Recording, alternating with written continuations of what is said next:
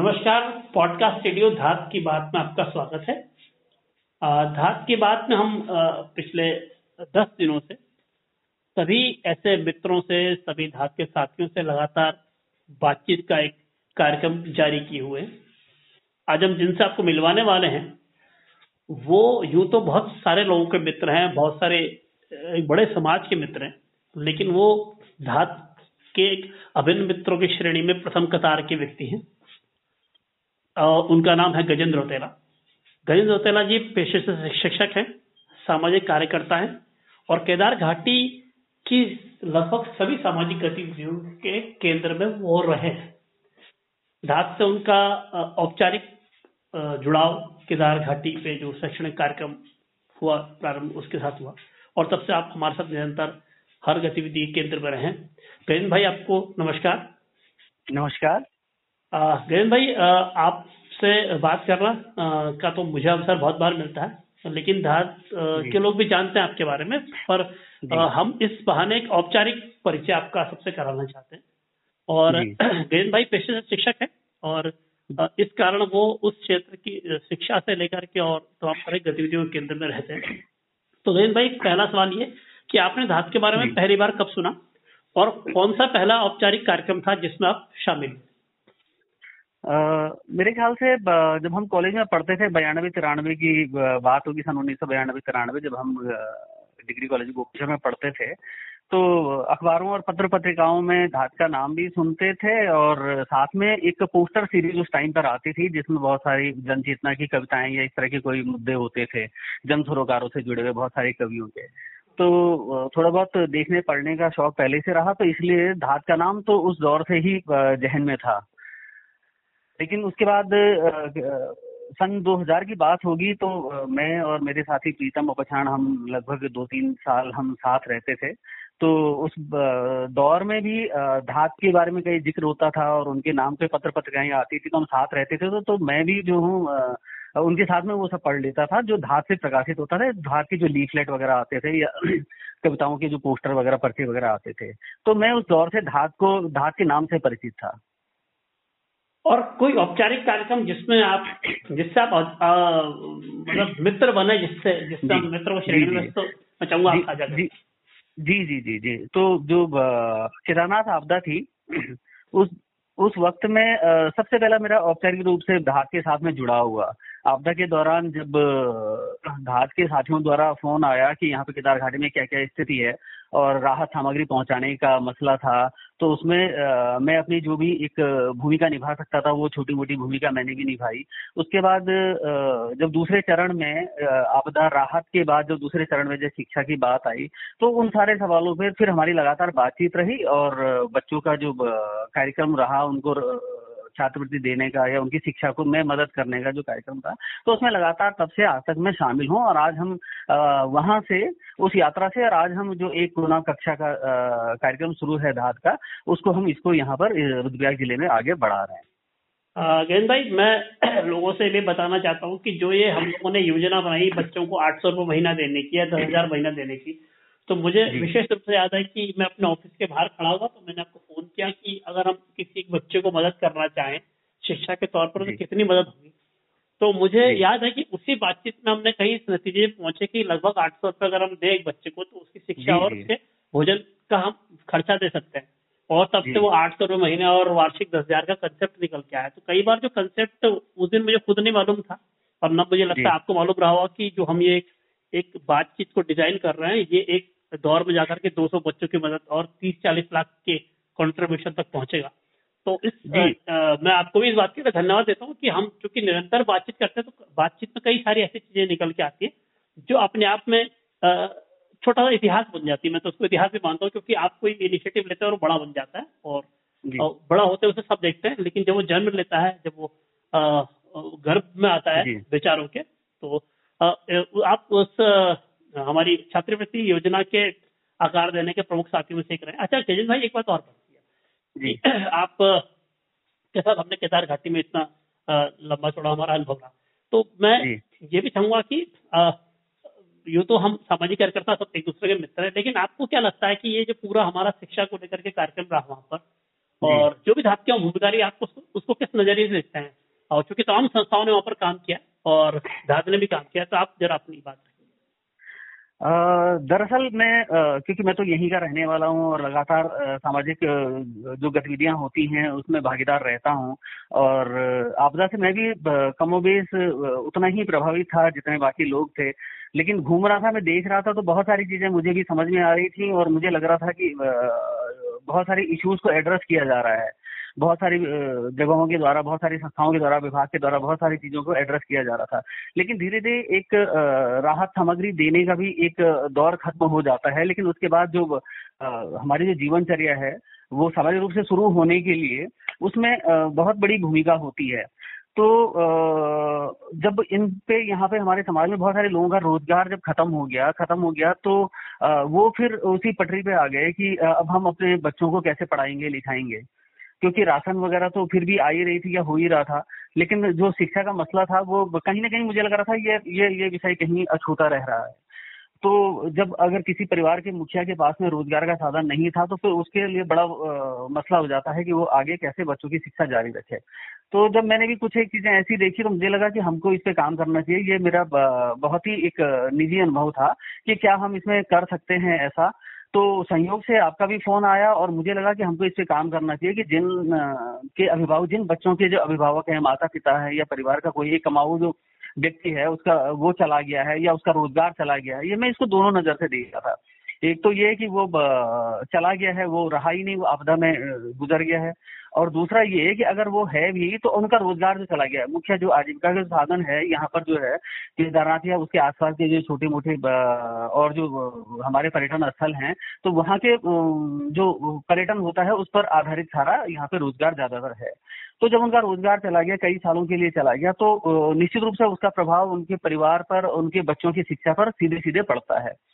तो तब मेरे मन में आया कि अगर हम इन बच्चों की शिक्षा के लिए अगर काम करें तो वो एक महत्वपूर्ण कदम होगा तब हम्म। जा करके ये हमारी जो बातचीत हुई थी इसमें मैंने आपसे ये बात कही थी ये मैंने शेयर किया था आपसे ये साझा की थी ये बात तो जब आपने ये कहा था कि अब इन बच्चों की पहचान कैसी होगी तो उसमें एक अच्छी खासी एक्सरसाइज मुझे करनी पड़ी थी हाँ। मैं व्यक्तिगत रूप से हर परिवार से मिल करके या फ़ोन करके उनके बच्चों का डिटेल वो कौन सी क्लास में पढ़ते हैं कौन से स्कूल में पढ़ते हैं तो ये सारी चीज़ें फिर मैं लिस्ट बना करके फिर मैं आपसे मैं शेयर करता रहा उनके अकाउंट नंबर वगैरह फिर आप लोगों ने उनसे व्यक्तिगत बात की फिर वो सिलसिला फिर आगे चल पड़ा। और वो आज यहाँ तक पहुंचेगा तो उस दिन तो मुझे भी ये उम्मीद नहीं थी बस उस दिन तो एक तात्कालिक जो स्थिति थी कि जो मेरे मन में क्योंकि मैं शिक्षा से जुड़ा हुआ हूँ तो मुझे उनकी शिक्षा के प्रति जो महसूस हुआ कि उनकी आगे की पढ़ाई कैसे जारी रहेगी। तो उस सवाल ने ये एक मुहिम शुरू की थी जो आज यहाँ तक पहुँची है। तो ये मैं एक मील का पत्थर मानता हूँ इसको और बाकी जो हम समाज में लोग हैं जिनकी एक सामाजिक ज़िम्मेदारी है तो उनके लिए भी एक बड़ी बात थी कि ये शिक्षा जैसे एक जिसको सामान्य रूप से कई बार इसको बड़ा गौण सा मुद्दा मान लेते हैं इस तरह की आपदाओं के बाद तो उस पर हमने काम किया। तो ये एक बहुत ही सुकून भरा एक भाई मैं आपको बताना चाहता हूँ कि इस जो ये विचार पनपा जो आपके और मेरी छोटी सी बातचीत से पनपा हालाँकि विचार से बड़ा उसको ज़मीन देने वाले लोग होते हैं मैं हमेशा से मानता हूँ। हमने जो सोचा उसके बाद धात के तमाम साथी धात की महिलाएँ एक बड़ा समाज जो धात से जुड़ा हुआ वो आया साथ में और ये करने लगे। तो मैं आपको बताना चाहता हूँ कि आज लगभग हम इतने पिछले सात वर्षों में लगभग पैंतीस लाख रुपए से ऊपर हम उन बच्चों के खातों में ट्रांसफ़र कर चुके हैं।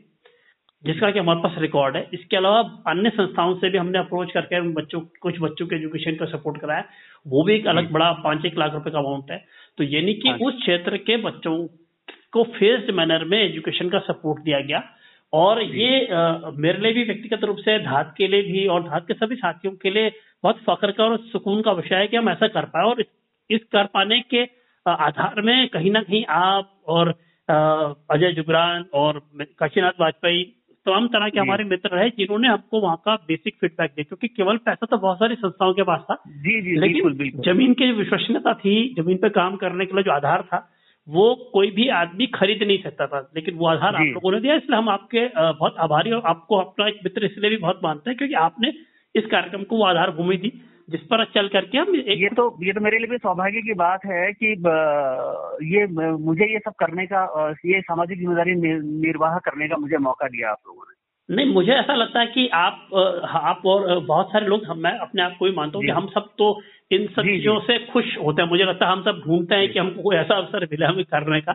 और अच्छा अच्छा गजेंद्र भाई एक बात और भी आपसे कह रहा हूँ कि बहुत कम लोग यहाँ जाते साथी जानते भी होंगे लेकिन जो फूलदेई का एक फ़ंक्शन है मतलब फूलदेई का एक पर्व जो है जिस पर आप लोग केदार घाटी में काफ़ी लंबे समय से पहल कर रहे हैं।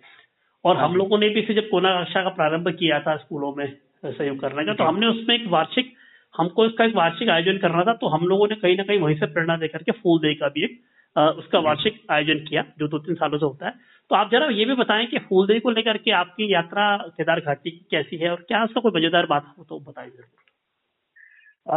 फूलदेई आप जानते हैं जैसे कि एक बाल उत्सव है और हमारे एक सांस्कृतिक पर्व भी है और हमारे यहाँ बहुत अच्छे से इसको मनाया जाता है।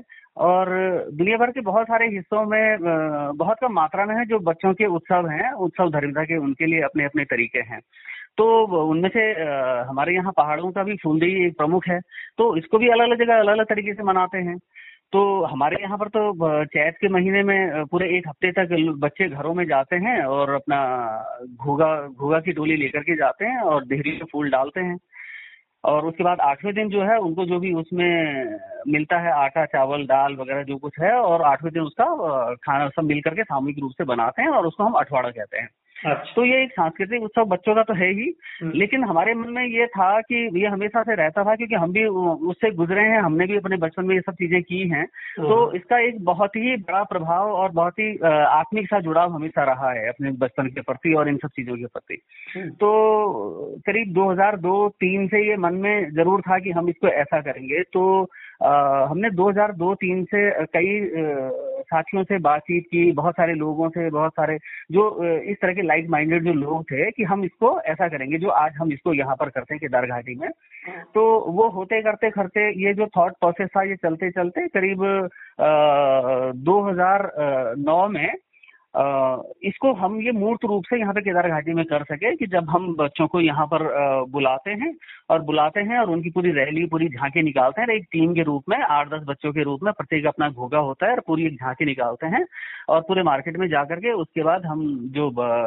यहाँ पे स्टेडियम है या मंदिर का जो प्रांगण है वहाँ पर उनको इकट्ठा करके और उसके बाद एक उनकी प्रतीकात्मक एक प्रतियोगिता भी होती है कि कि वो घोगा कैसे नचाते हैं वो गीत कैसे गाते हैं वो ढोल दवाओं के रिदम पे कैसे वो कदम मिलाते हैं। तो वो पूरे उनका पहनावा कैसा है या वो कितना उसको समझते हैं उस उत्सव को कितना समझते हैं। अच्छा। क्योंकि क्योंकि ये प्रकृति से जुड़ा हुआ पूरा एक पर्व है। तो उन उनका एक प्रतियोगिता भी होती है और प्रतियोगिता के बाद उनको पूरा सम्मान दिया जाता है। जितनी भी टीमें शामिल होती हैं उन पूरी टीमों को हम पूरा भोजन कराते हैं भोजन करा करके और उनको जो भी उनका पारितोषिक होता है या प्रतीकात्मक रूप से उनको मेडल वगैरह जो कुछ भी देते हैं वो उनको देते हैं। तो ये करीब 2009 से हम इसको कर रहे हैं। लगभग अब हम इसको हमें इसको पूरी तरह से मतलब मूर्त रूप से इसको इस तरह से करते हुए इस फ्रेम में करते हुए करीब दस ग्यारह साल हो चुके बहुत बढ़िया बधाई मैं आपको बताना चाहता हूँ कि जो ये आप लोगों ने की पहल हम लगातार फेसबुक पर दस जगह देखते थे तो कहीं हम आपस में एक दूसरे से प्रेरणा लेते हैं एक दूसरे को देख करके सीखते हैं तो हमने फिर उससे क्योंकि देहरादून में वहाँ तो फूलदेवी को लेकर के फिर भी कोई आधार भूमि था लेकिन देहरादून में फूलदेवी या हरेला की या घी की इसकी कोई बात ही नहीं थी। तो हम लोगों ने सोचा कि इसको देहरादून में भी करते हैं जो उत्तराखंड की राजधानी कही जाती है लेकिन यहाँ की संस्कृति में उस शब्द का उस उत्सव का कोई परिचय नहीं था। और आप फिर अपने कोना अच्छा से जुड़ा। खैर मैं एक चीज़ आप आप तो पेशे शिक्षक हैं और आपने शिक्षा में तमाम उतार चढ़ाव देखे हैं। सार्वजनिक शिक्षा एक बहुत बड़ी चुनौती झेल रही है पूरे उत्तराखंड में पूरे देश में। जी। उस दौर में हम लोगों ने छोटी सी पहल करी कोना का जिसके आप भी हिस्से हैं और रुद्रप्रयाग के लगभग सत्तर स्कूलों में हम लोग इस तरह का प्रयोग कर रहे हैं। आप ये, जो, आप इस वैसे तो बहुत सारी एनजीओ काम करती है बहुत सारे एनजीओ से काम करने का तरीका अलग अलग हुआ लेकिन इस व्यक्ति इस काम को कोरोना रक्षा काम को आप किस तरह से देखते हैं? ये क्या है बेसिकली आपकी समझ क्या होती है इस कार्यक्रम मेरी समझ ये कहती है कि हम इसमें एक जो कम्युनिटी पार्टिसिपेशन है जो हमारी अपनी सबकी एक समाज के प्रति जो ज़िम्मेदारी है जो जवाबदेही भी है तो उसमें इसको निभा रहे हैं। इसकी एक ये बड़ी बड़ी बात है इसमें बड़ी बात ये नहीं है कि हम किताबें दे रहे हैं या कुछ और कर रहे हैं। इसमें यह है कि हम सबको जो है उससे जोड़ रहे हैं। ये एक मुझे सबसे खास और अलग बात लगती है। कि जिस भी आदमी का शिक्षा के प्रति थोड़ा सा जुड़ाव होगा या अपने गाँव के प्रति अपने गाँव के स्कूल के प्रति या अपने स्कूल के प्रति या किसी भी और स्कूल के प्रति भी हाँ। अगर थोड़ा सा जुड़ाव होगा शिक्षा के प्रति थोड़ा उसका कंसर्न होगा तो वो व्यक्तिगत रूप से इससे जुड़ रहा है। तो ये मुझे इसकी एक बड़ी बात बड़ी और खास बात लगती है जो कि और जगह नहीं दिखाई देती है। बिल्कुल वो वो स्पॉन्सर्ड हो सकती है वो कहीं और से हो सकती है। तो लेकिन इसका जो एक मैन टू मैन जो कांटेक्ट है ये इसकी सबसे बड़ी खास बात है इसकी। मुझे ऐसा लगता है। हाँ, बिल्कुल भाई बिल्कुल बिल्कुल मैं मैं इस बात को खुद कहने के बजाय आपके मुँह से सुनना मुझे बहुत अच्छा लगा। हालाँकि हमारे आप विचार के हमारे साथी हैं। पर धात के कार्यक्रमों को लेकर के मैं गहिंद आपसे भी और सब जो धात के साथियों उनसे बार बार कहते हैं कि हमने शुरू से इस बात की कोशिश करी है कि जो भी हम कार्यक्रम ज़मीन पर उतारे वो समाज की सहभागिता से हो।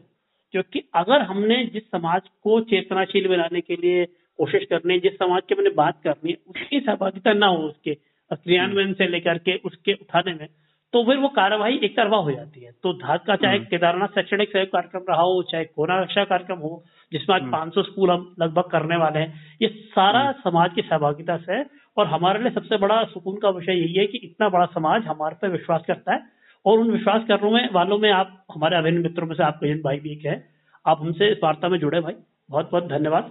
और आप हमेशा हमारे दोस्त थे हैं और रहेंगे। और ये यात्रा हाँ। लंबी रही तो और बहुत सारे अच्छी चीज़ों को ज़मीन पर उतारेंगे। ज़रूर ज़रूर। मैं भी इस यात्रा का सहयात्री बन करके अपने आप को मैं भाग्यशाली समझता हूँ कि मैं भी इस यात्रा में शामिल हूँ और आप लोगों का हिस्सा हूँ। धन्यवाद धन्यवाद भाई। धन्यवाद।